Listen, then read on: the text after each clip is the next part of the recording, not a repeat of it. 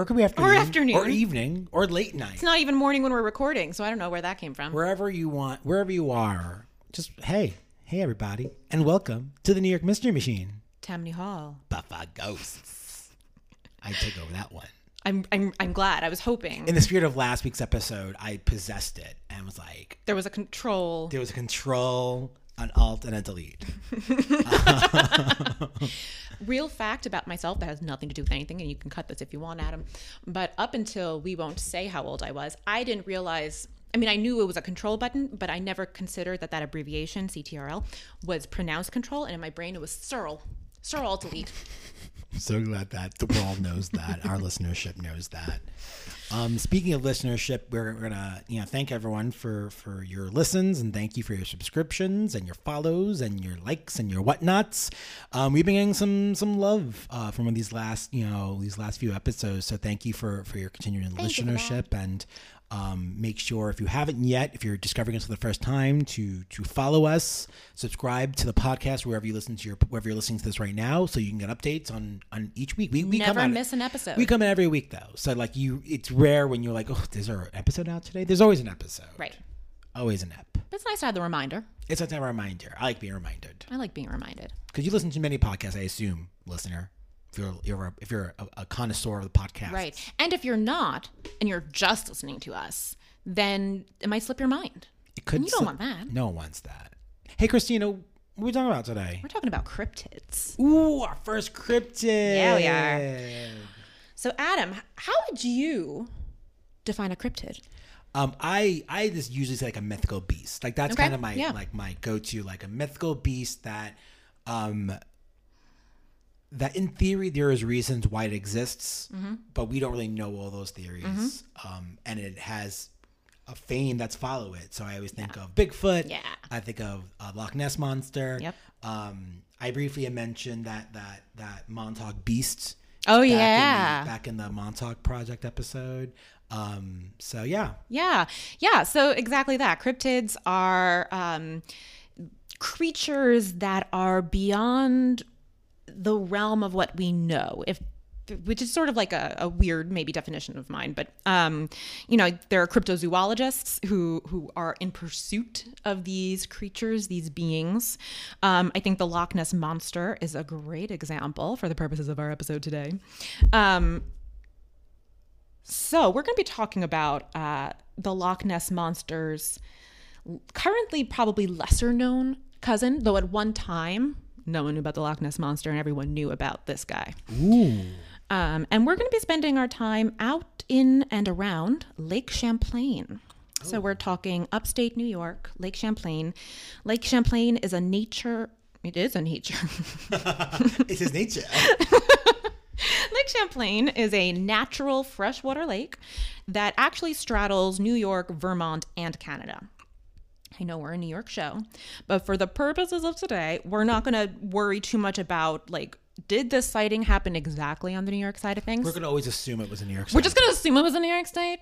Um, as, as New Yorkers, that's what we do. right because you know, what else is there um but uh you know we're going to consider all of lake champlain because it's partially new york so it's all connected and borders are arbitrary yada yada yada um anyway most of the lake is in adirondack park with the new york side of the lake being counties clinton and essex uh, to situate you further, major cities along the lake are Plattsburgh and Ticonderoga, New York, while Vermont side has Burlington of Bernie Sanders. That was a bad Bernie Sanders. That Bernie, was really bad. would you like to do a Bernie Sanders for me? Say Burlington, Vermont, like Bernie Sanders. Burlington, Vermont. Thank you. And the Canadian side has the province of Quebec. So it's quite a bit south, but south of Montreal. Sure. Um, Lake Champlain was formed. I'm just going to give you a little history here because I, I thought it was interesting. Lake Champlain was formed by retreating glaciers that created an inlet, resulting in the Champlain Sea, which eventually shrunk, and that's how we get Lake Champlain today. Its length is 120 miles, its width is 12 miles at its widest, and the average depth of the water is only 64 feet. But the deepest point, which is between Charlotte, Vermont, and Essex, New York, is 400 feet. So that's important, right? Because we're going to be talking about a cryptid that lives in this lake. And one of the concerns that people raise is well, where's it living? It's pretty shallow. Why can't we find it? And so there is this portion that is quite a bit deeper. Um, I'll also say that the lands around the lake are the traditional unceded homelands of the Wabanaki Confederacy, aka the Dawnland Confederacy of Native Americans. More specifically, they are the lands of the Abenaki on the eastern Vermont edge of the lake, while on the uh, western New York side of the lake, they are the lands of the Kanien'kehá:ka or Mohawk of the Haudenosaunee Iroquois Confederacy. And both groups' land extend into the Canadian side as well.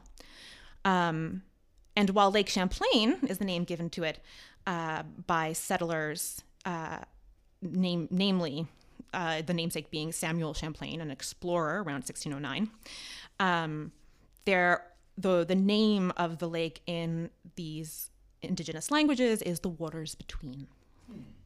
And so I want to flag, you know, the indigenous peoples of this area, one, because it's always important, and two, because we're going to be thinking a bit about some indigenous um, stories that do relate to this creature. Love it. So, um, just to further flag for folks who aren't familiar, the Abenaki are an Algonquin speaking group, while the Kanien'kehá:ka Mohawk are an Iroquois speaking group, which means that these are part of two macro cultural groups that are distinct. And even within their individual nations, there's a lot of variation. So, what I say today is by no means the authoritative version. And so, with that as prelude, we're going to start talking about our creature, who is frequently called a sea monster or a sea serpent, even though we're in a lake, um, and who we will call by the very sweet moniker Champ. Oh, Champ. Champ, sometimes it's called Champy. I like Champy. I like Champy too. Champy would look good on a t-shirt. Oh, what look on a t-shirt. I bet there are t-shirts. There's Can't- I can't wait for our Mystery Machine t-shirt with Champy on it. Champy. Aw, It'll be lovely. it'll be the logo of, of us in the van and Champy's just on top of it. yes, yes. I'm Champy. hey, you guys, wait for me. Oh, I really want Champy to talk like that too. Yeah, that's how Champy talks. And now I'm also just because And him on- and Ted are best friends. And Champy, Oh. we're best friends. that's how Ted, my dog, speaks world. what do you think about that, Ted? Um, I love Champy. There are accounts spanning hundreds of years of a long, large, fierce sea serpent monster, what have you, in the waters of Lake Champlain. Um, and so, as I alluded, the story of Champ may extend back not even just those hundreds of years, but thousands of years. So, many Native American peoples of the northeastern woodlands and elsewhere have stories of horned serpents, and the Abenaki and Ka- Kanien'kehá:ka Mohawk do as well. Um, so the the Kanien'kehá:ka Mohawk speak of Onyarekoa or Onyare, among other names, which just means big snake. Um, and the big snake lived in the various Great Lakes of the area and could capsize canoes and eat people. In some traditions, his breath was poisonous. Uh, some traditions held that the serpent would spare travelers on his waters if they made offerings, often of tobacco. Uh, he can. Sorry.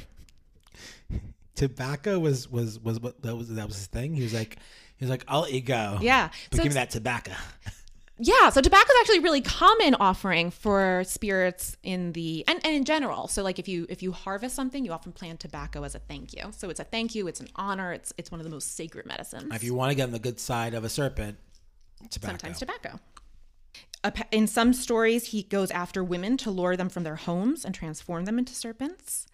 Um, and in others, only a thunder being named Hino can actually defeat him. And sometimes he can be helpful. And like if you're stranded, he'll get you to shore. I like to believe that that in that Champy. I believe in that champion. That's a chappy I want. Yeah. Chappy I want. Yeah, I want same. Champy to be like the lovable. the lovable Guide. who's like, "Don't worry, I got this. I this." got you guys. Get on my back. We'll we'll ride the sea together. Yeah. Oh, can you just imagine? That'd be lovely. Oh boy! Don't tell me anything bad that happens with Champy in this. My my vision for him is too glorious. I think you'll. I think you're. I think you're going to be happy. Okay. The Abenaki speak of Gitaskog or Tatoskok, among other names, again meaning big snake, although one that I like apparently translates more to bigger than big snake. Um, and according to some sources in the early 1700s, the Abenaki told French explorers to be careful not to disturb the waters because of the serpent below. And so we're going to put a pin in this part of the conversation for the moment. Uh, whether you know the serpent of these sacred stories is always one and the same of the later folklore of settlers, I can't speak to. Um, but since we're going to be talking about some of the the Euro American settler sightings and research to debunk or or prove some of that, I just want to make a clear separation of that discussion today. So we're going to turn to some of the more famous sightings of Champ. I'll say that since 1609, there have been over 300 such sightings, which is a lot. So we're not going to go through all 300. Makes sense. Instead, we're going to hone in on a couple of early ones, and then the most famous modern one, um, and we'll we'll talk about some of the research conducted around that. So, like I mentioned, Samuel Champlain um, is often cited as making the first Champ report. Though scholars do debate this because of the trickiness of locating exactly where he was. Was he on the lake? Was he in the liver going up to the lake? Not the liver, the river. Definitely wasn't in a liver. Um, and also because some argue that it's very clear he's talking about the types of fish he's seeing. So, John Nickell, an English PhD who has spent much of his career investigating the paranormal from a skeptic's point of view, suggests that what he was actually describing in reality was a, a gar, which is a type of fish that includes sturgeons, among other species. Um, but there's this really large gap, right? So we have this theoretically 1609 sighting with with Samuel uh, Champlain, and then there's a gap, and then they begin again in the 19th century.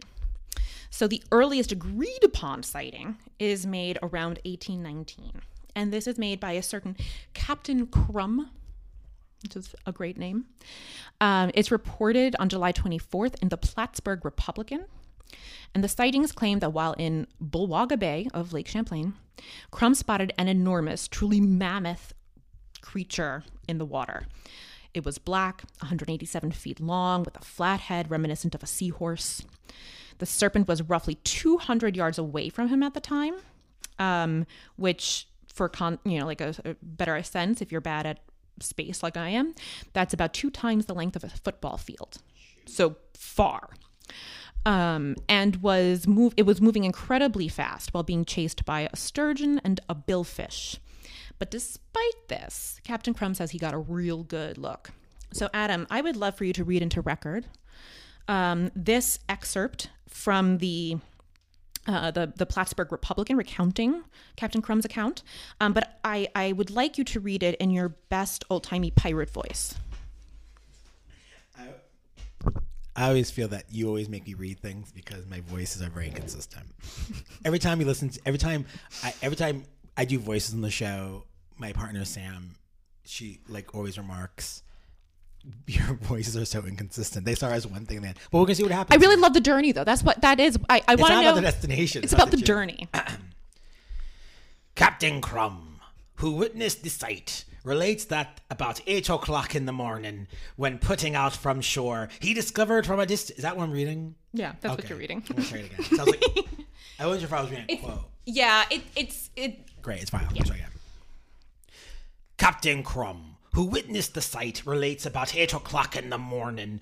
When putting out from shore, he discovered at a distance of not more than 200 yards an unusual undulation of height surface of water, which was followed by the appearance of a monster rearing its head more than 15 feet and moving with the utmost velocity at, to the south. At the same time, lashing with its tail two large sturgeons and a billfish, which appeared to be engaged in pursuit.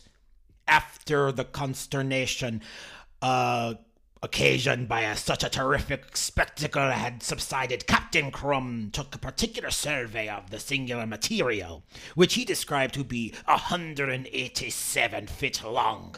It had flat, getting really Scottish. Mm.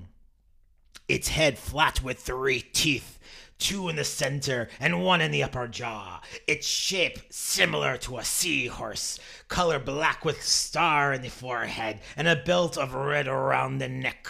Its body about the size of a hog's head with hunches on the back as large as a common pot- potash barrel. The eyes large and the color peeled onion. He continued to move with astonishing rapidity towards the shore for a minute, when suddenly he darted underwater and had not been seen since, although many fishing boats have been on the lookout. Narg. Thank you, Adam. You're welcome. Um, I'm going to ask you to read every quote from now on No matter what as an old time. Doesn't matter what the context is. An old timey. is, he- pirate. is the pirate Irish or Scottish or a- a wee bit of both? Who Maybe maybe really? Scotch Irish. Maybe.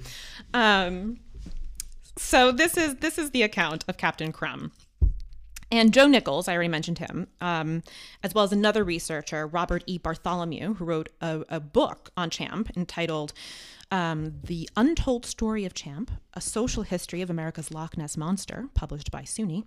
Uh, both of them dismissed the story. In the words of Nickell, quote, Hoax or not, that monster has not been seen since, or it has apparently shrunk to a fraction of its former self and lost its distinctive markings, although not without gaining others. And we'll come back to that. So, quite a few years after Captain Crum's account, we start to get a pickup in the number of sightings. In 1870, a steamboat with passengers taking a trip from Essex, New York, saw a head and neck rise from the water, and again, per Bartholomew, it left behind it a 40 foot wake. So you got to imagine that's quite a head coming out of the water. But in 1873, Champ really begins to make a splash. In July of 1873, in the town of Dresden, a work gang reports a large creature in the lake. The Whitehall Times wrote the following As he rapidly swam away, portions of his body, which seemed to be covered with bright silver like scales, glistened in the sun like burnished metal. From his nostrils, he would occasionally spurt streams of water above his head to an altitude of about 20 feet. The appearance of his head was round and flat, with a hood spreading out from the lower part of it like a rubber cap worn by mariners, with a cape to keep the rain from running down the neck. His eyes were small and piercing, his mouth broad and provided with two rows of teeth, which he displayed to his beholders. As he moved off at a rate of 10 miles an hour, portions of his body appeared above the surface of the water, while his tail, which resembles that of a fish, was thrown out of the water quite often. All of a sudden, after this, we get more and more and more reports of, of sightings, and they're always by the quote unquote right people. So, you know, at the time, if you were a person in the area who was well known and respected in the community, your word is as good as gold. It is truth itself, right? And honestly, that's also dissimilar from today, right? There are definitely people within society that we are like, oh, well, if they said it, That's true. it's got to be true. Um, Like on this podcast, people are like on this podcast, people tune in for us. what we say is gospel truth. Um, so around this time, mm, so all of a sudden, nope, I can do this. Three's a charm. Around this time, animals begin disappearing in the area. We start to get a real panic going because this makes the local population freak out, thinking, well, it's got to be the serpent.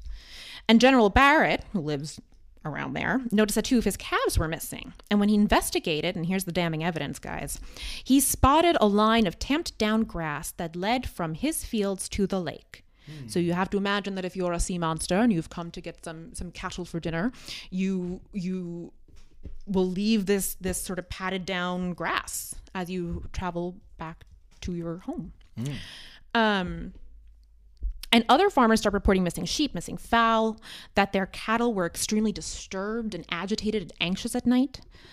And in fact, it gets whipped into such a frenzy in this area that not only does it make, you know, front page of newspapers and, and there are articles written about it, but P.T. Barnum, yes, that P.T. Barnum of Barnum and Bailey Circus, he hired someone to go spelunking in pursuit of the creature Oh wow, because he wanted it for his museum. that checks out. Yeah, and so in in this this uh, there's an article that reports that you know he's hired these these people to search for it, and that as they're looking about the caves in the area, they you know other other people hear just the, their screams in the cave.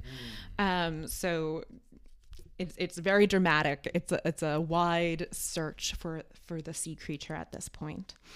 Um, and that's really one of the, the major heydays of Champ. You know, it, it's um, a whole lot of sightings in a relatively short period of time, the 1870s and 80s, um, and then it goes quiet for a bit. And there's always sort of this like this cyclical pattern of like haven't heard from him, and then boom, he's everywhere. Um, with that, Adam, why don't we take a break before we turn to some of the more recent modern sightings? Certainly. Well, we'll be right back.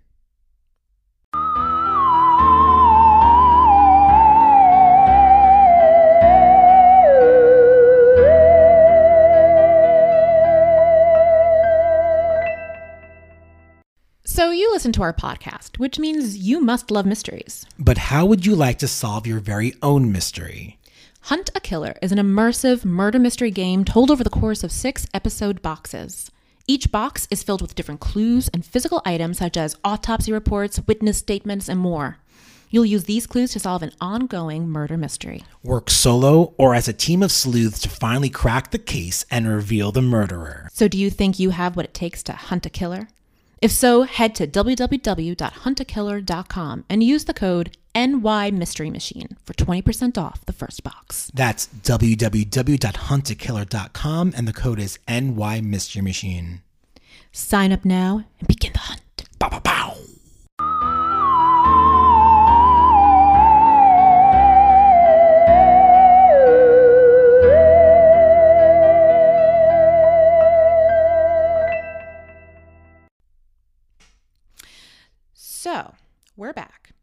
Have just concluded our story of uh, of Champ in the 1870s, and we're gonna we're gonna skip ahead quite a bit. We're actually going to skip ahead about hundred years to what is probably the most famous sighting of Champ. And nothing happened in those hundred years. No, there were some some pop up ones. Oh, clearly. sorry, Clearly things happened. things happened. He showed up. You said there was like 300 accounts. Right.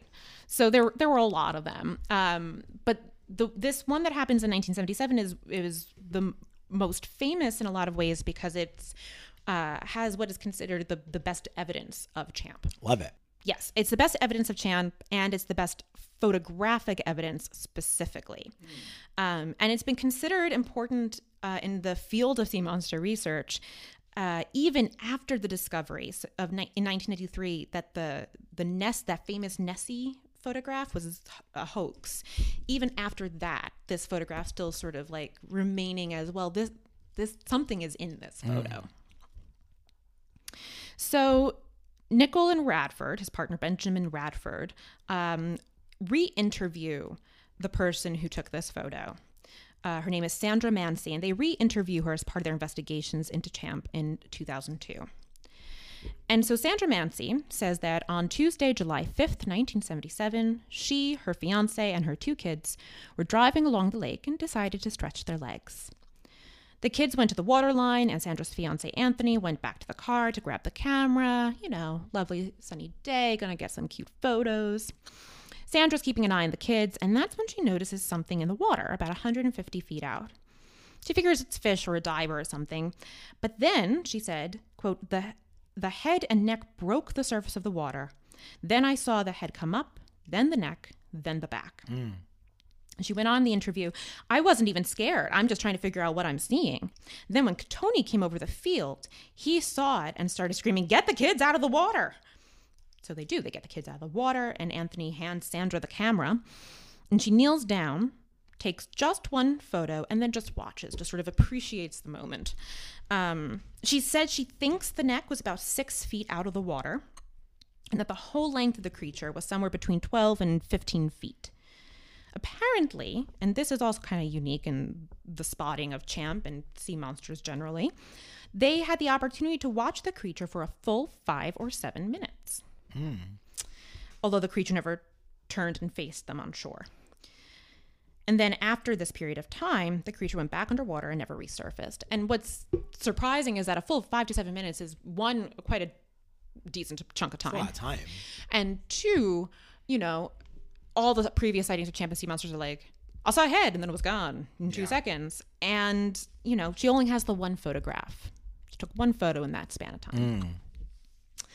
Um, and in fact, that photo she didn't share with anyone. Um, she, you know, had the film developed. She stuck it in a family album, And eventually, Good for her. yeah, she was just like, It's like, this, this is mine. this is mine. I don't. No one else needs this. And she wasn't even really sure what what it What was. saw. Still, she was still sort of like, "Well, that was weird." Um, and it's eventually only you know somehow she gets put in touch with some cryptozoologists or people who know cryptozoologists, and um, they say, "Why didn't you send this to so and so who's researching Champ?" And the cryptozoologists say it must be Champ. This is Champ. And so Mansi agrees. You know, she had known of Champ, right? She lives in the area and she had considered, like, oh, what if it was Champ? But, like, she was still not really sure until this point. And now she's really taking that idea seriously. So, like I said, Radford re interviewed her as part of his investigation into Champ. And so, what he did next is he starts to turn his attention to authenticating that photo, right? So, sort of going back to this 1977 photo and, and seeing what we can, you know, say about its authenticity. Um, one frustrating issue is that in terms of authenticating it is that everything that you would need to say yep this wasn't tampered with isn't really available so for example the negative is absent remember negatives remember when you had yeah. to develop film and you had negatives yeah. the negative is absent uh, mansi apparently always threw them out uh, which is unfortunate because the negative is often where we see signs of tampering scratch marks whatever uh, there aren't any other photos from the roll anymore at all, which would have provided other clues, whether that's, you know, just different angles or, you know, different sizes of things. So Other get photos other of the photos- exist of the place. So they Of the be like, oh, place. this is the same place. Right, Yeah. this is the same place. This is the angle. Oh, hey, what's that weird ripple over there? Oh, this is the size of a human on the shore from where this is. You Yeah. know, like get all of that. Not available. Um, and in fact, Mansi doesn't even remember the exact site of the photo after all these years. Radford says that the very fact that she waited four years to report the photo to anyone was also kind of suspicious to a lot of skeptics. That said, even Radford, a skeptic, does believe Mansi's story insofar as she is reporting what she saw. Interpretations of a monster aside, she saw something appear in the water. Um, there are no cuts or superimpositions that can be detected on the photo. Doesn't necessarily mean it's a living thing, let alone a monster, but it does mean that something was present. Radford's own analysis of the image leads him to believe that it could be a gnarled bit of driftwood. There are some driftwood in the area that, you know, certainly are weird and twisty and look like they have necks. Sure. Um, and he based It's also a sea that is, you know, it's also a lake that is has so many sources of land. Yeah. That I mean, it could be a lot of things. Yeah, it's exactly. There's, you know, there are, I believe, snakes in the area in general. You know, it's got lots of wooded things. There's um, uh, apparently otters in in the past around the world have been mistaken for sea monsters because they hold hands and ride waves and they're play the best, together. and they're I so know, cute. I know. So can you imagine like a line of sea otters like? chasing after each other and holding hands and you what you think you see is like the rolling ripples of a giant serpent It's just a bunch of best of friends. his best friends. Uh, so he based his idea uh, that this can't, you know, this is probably something like driftwood or, or non-living because he thinks that the form of the thing in the photo is too contortionisty to be any creature. Um, plus, by Mansi's own account, the creature wasn't disturbed by the sounds of the kids or the shouting of her fiance. So you have to imagine that if this creature is coming out of the water and there's all this splashing and shouting on shore as the kids try to get out and as they see it, you would think that it would turn its face a little bit and be like, whoa, what's that? Um, but it did not. That's not how it sounds, by the way. We've established. I'm sorry, would you like to say it as champ for me, please? Whoa, what's that? oh no. Who's disturbing my slumber? I don't know if I said that voice before, but I like this one better. I like this. It's got it's got the you know it's about the Heart of the Ocean. the essence of Heart yeah. of the Ocean. So that is the most famous sighting, and actually, let me show you right now, live on air, the image of of that she captured. Oh wow. I mean, we'll certainly post this on Yeah. the Soch. I mean, honestly, I honestly could see the otter theory in this as well. Yeah, Just so people are aware, and you'll see it when. Well, it just it's just super not clear. Mm-hmm. I mean, it's clear that there is something there, yeah, but if you're not there, it's really hard to get a sense of. And I'm like looking at the alternative photos where people like kind of brighten things up and like crisp blue a little bit. But yeah, Yeah. intriguing. And like I total I totally see like monster, neck of monster, that kind of thing. I also could see like you're saying like it being otters. Um driftwood seems like an odd choice to me. Like yeah, that's there's, there's a lot of shape to that. there's a lot of like curving, Yeah. undulating shape that I don't associate. Not rigid, rigid. Right. More just curve. Right, which I don't, I mean, maybe I'm wrong. What do I know about driftwood? But anyway. So that's the most famous. And of course, since then, uh, Lake Champlain gets a lot of tourism based off the idea of, of maybe you'll see Champ.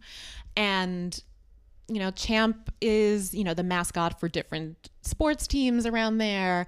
He's got statues, he's got the whole nine yards. So it's it's become a big part of this area, culture. the culture, Yeah, yeah. exactly. Um, it's a it's a local folkloric hero, if you will. Um, and so, what I would love to do now is sort of turn to general theories about who or what he might be, general criticisms. Is he an unknown species? Is he a species that we thought was extinct, like a plesiosaur? That's the one that often gets thrown around, uh, or like. Are, are they always bits of floating driftwood and oversized fish? What do you think? Adam? I just, I always think that like if if we still have ancestors of dinosaurs roaming the that we are, we know like we know a lot of sea creatures are ancestor are um descendants of the dinosaurs. We know that birds, a lot of Mm-hmm. Birds. birds are descendants of the dinosaurs. I just don't see why it's why are we a weird thing for a large sea creature? We're not calling it a monster. It's a, a creature that is. I mean, there are big, there are big animals in the world. Explain a whale. Explain, um, you know, uh, elephant. They're big. Are they? Wow, what a crazy creature! No, we've just normalized them because there's more of them. If anything, they're indeed they're endangered species, and there's only so few of them left. Yeah. Yeah. I think that's a great point is that, you know, we have so many descendants of dinosaurs, of these creatures that are not around anymore. And, you know, why why can't that still exist? We're constantly discovering there's a new species or something. We've seen so, and we see so many weird, like grotesque species of fish. Like Yeah. every year, I feel there's a new like quad, quadruply thousands of teethed fish. I was going to say fish uh, constantly in my feet. Fish with human teeth found. Yeah. Ah. You know I mean? We find so many. So I just I I've always been of all of like the creatures of that you know the, the, the cryptids. I mean, I always rest on like Loch Ness monster and like that kind of like why not? Like, Why not? They're not like they're never described as being so out of the world of realm of like they're not like they don't have wings. Right. They- they- they're not dragons. You know what I mean? They're just they look like big water animals Yeah. that we would have. So why is it so I always find it so strange. I think it's because people because you don't see them often because like we don't there's no place to go and see them. And Yep. what we don't know is foreign to us. And so often we're like well that's a monster. That's a creature. But I I like from the get go believe that this is real and Mm-hmm. believe that there are more of these creatures in the world that they just and we just don't know where they all are because they're endangered species. Right. I, and that's a, that's a really interesting point that we're definitely going to come back to too. This idea of of um, of endangered species that we just didn't even realize uh, were still out there. Um, and I think you know to that point, I think that's one of the major criticisms of skeptics, right? So that well. We have so much sonar and so much sonar and like radar and whatever has been done in Lake Champlain looking for Champ. There's been expeditions to go in and out of the caves. I mean, a rebuttal to that might be, well, it swims, you know. It doesn't want to be found. I mean, It, like maybe like you know creatures have mating habits where like cyclically they travel however long and then they go back right it doesn't mean that just because you see him here maybe this is his you know his his layover on the way to another area um but yeah skeptics have a field day with the notion of a giant creature managing to live in the lake for decades centuries millennia what have you and still managing to go unnoticed by science with a capital s um so you may remember the snarky quote from Nickell that I read off earlier, where he says Captain Crum's 1819 description never ends up matching any other sightings of Champ. And indeed, Champ's visual signifiers change somewhat wildly depending on the report, and it ends up sounding a bit like a bad police APB of a suspect, right? Mm. At various times, Champ is said to be between 10 feet and 187 feet long. He has at least one hump, sometimes more than four. He can be black or have a white body, or he can be green, red, bronze. Sometimes he's shiny, sometimes he's scaly, other times he's slimy. Sometimes there are fins and horns and antlers, while other times he has elephant ears or jaws like an alligator. Nickell writes, it appears that either Champ is a metamorphosing, contortionistic, chameleon like creature, completely unknown to the natural world, or else eyewitnesses are viewing and no doubt misperceiving a number of different things. He also says that Champ is always seen at a, at a very far distance, sometimes with the aid of you know binoculars or spy glasses or things like that, sometimes at night. So all of those things sort of cloud the vision, quite literally, of the person. Uh, and you know, he also says that perhaps the power of suggestion has a part in this, right? Once you have one report of a creature in this lake, everything becomes a creature in yeah. this lake, right? Many skeptics suggest that champ sightings are actually sightings of FOUS, that is, fish of unusual size. Mm. Little Princess Bride reference for you all. So, gar have been found that are over six feet long and weigh 50 pounds, and the lake is home to sturgeon, um, who can grow up to 10 or 12 feet. So, and we talked about otter, right? So, um, now one of the common speculations that you know champ is actually like we were talking about a dinosaur, a dinosaur descendant. Often a plesiosaur is mentioned. Um, plesiosaurs, you know, are pretty darn large, but the idea is that if they end up getting trapped in lakes as the waters recede or whatever, you know, if they survive, I would imagine that they're going to scale themselves down mm. through evolution. Um, plesiosaurs have been extinct for millions of years 66 million years. And so people go come on. We we they we don't find carcasses. We don't find any of that. But it wouldn't be the first creature to be found alive when previously thought long extinct. So for example if you're an animal crossing fan you may recognize our friend the coelacanth. A coelacanth uh, is a species that was believed to have gone extinct roughly 65 million years ago, so same time period as those plesios- plesiosaurs. Um, and this is also, again, the same extinction when the dinosaurs all go. The most recent fossil record of a coelacanth dates to 80 million years ago. The earliest is from 360 million years ago. And at that time, there were like 90 different species of them. But then that's it, right? We don't have, we don't see them. We don't have carcasses. They don't have more fossils more recently than mm-hmm. that. Nothing. But in 1938, a coelacanth was caught off the coast of South Africa, making the coelacanth a classic example of what is known as a Lazarus taxon, a creature once thought to have disappeared from the fossil record that reappears much later, mm. inexplicably. And so since 1938, we've established that there are two known extant species of coelacanth, both of which are deeply endangered. Coelacanth apparently uh, have tons of different body shapes, more than previously thought. They can grow up to six feet. They can weigh up to 120 pounds, and they live 100 years. They don't reach maturity to like year 50 or something, and this is why they're endangered, right? Um, so why couldn't we have a very shy, very quiet, very endangered, and very sneaky Lazarus taxon in Lake Champ?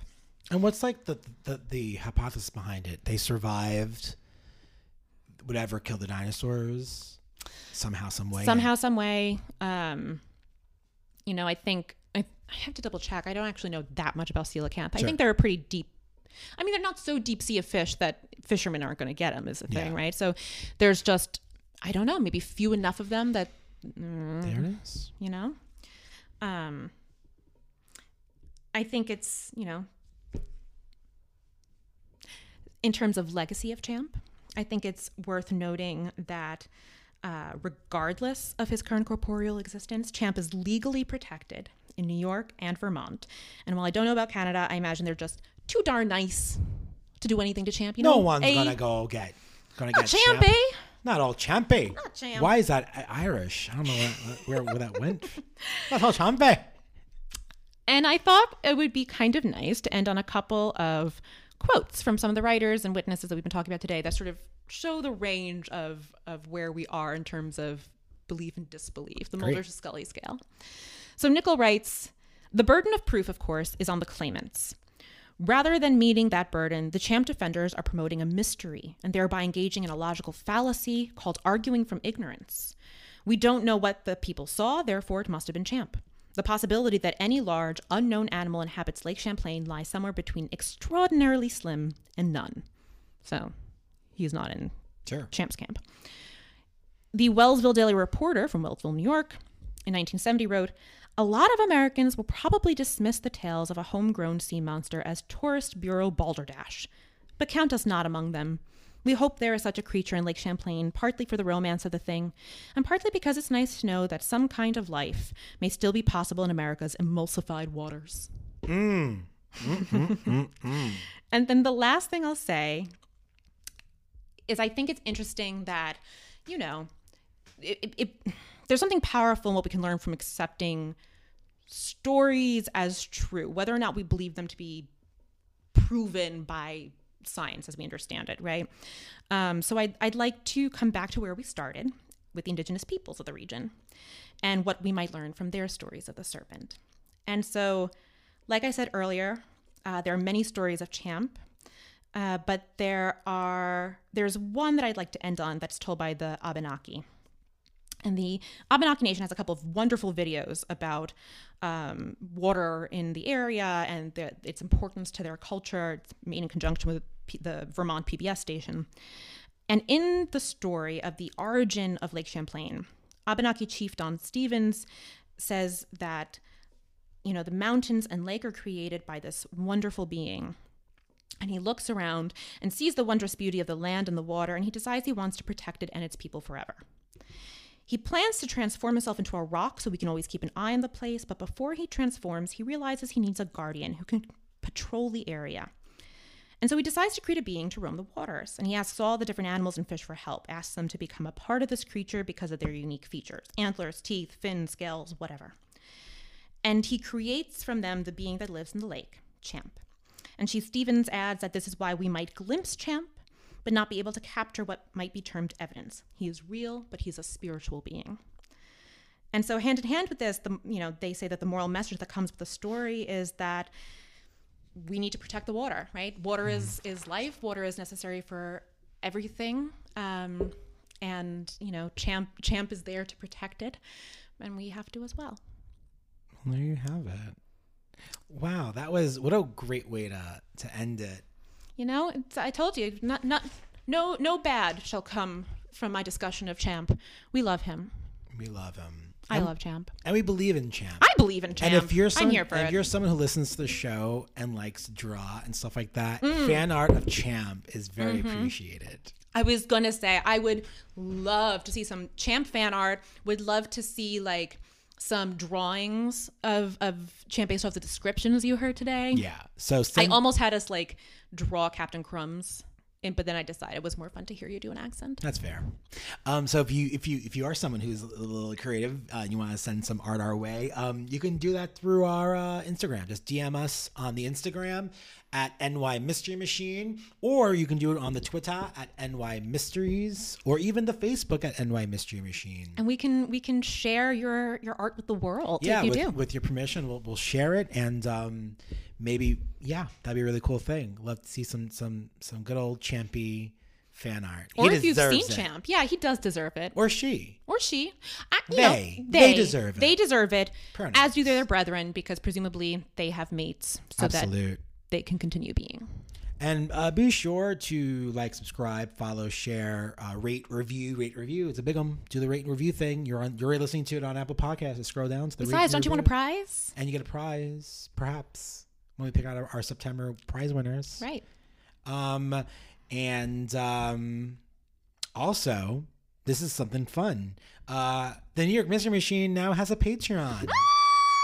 That's a loud, a loud, a loud sound. I didn't even open my mouth that time, Adam. You have to let me scream. We have some really cool stuff. If you're interested in in, in uh, being a patron on our Patreon page, you head on over to patreon.com slash NY Mystery Machine. And uh, we have some tiers, some levels with some clever names, with some clever perks. So um, be sure to check that out. Once again, that's patreon.com slash NY Mystery Machine. Um, and, you know, all the funds from our Patreon goes directly into the show. We're looking to get some new equipment. Yeah. Um, Um, a lot of this is outdated, and we want to keep providing you the best equipment to provide weekly shows. We want to keep this going every single week. So thank you for for all of those who perhaps have started donating and who will donate in the future. Your contributions from listeners like you go to making sure that we can continue having Adam Ace pirate voices. That's what we really want in the world. So what everyone needs. Well, Christina, thank you for that incredible, My incredible pleasure. story. Um, and uh, thanks for for everyone coming aboard the Mystery Machine this week. I've been Adam Mace, I've been Christina Marinelli. and take care of yourselves. We'll see you next week.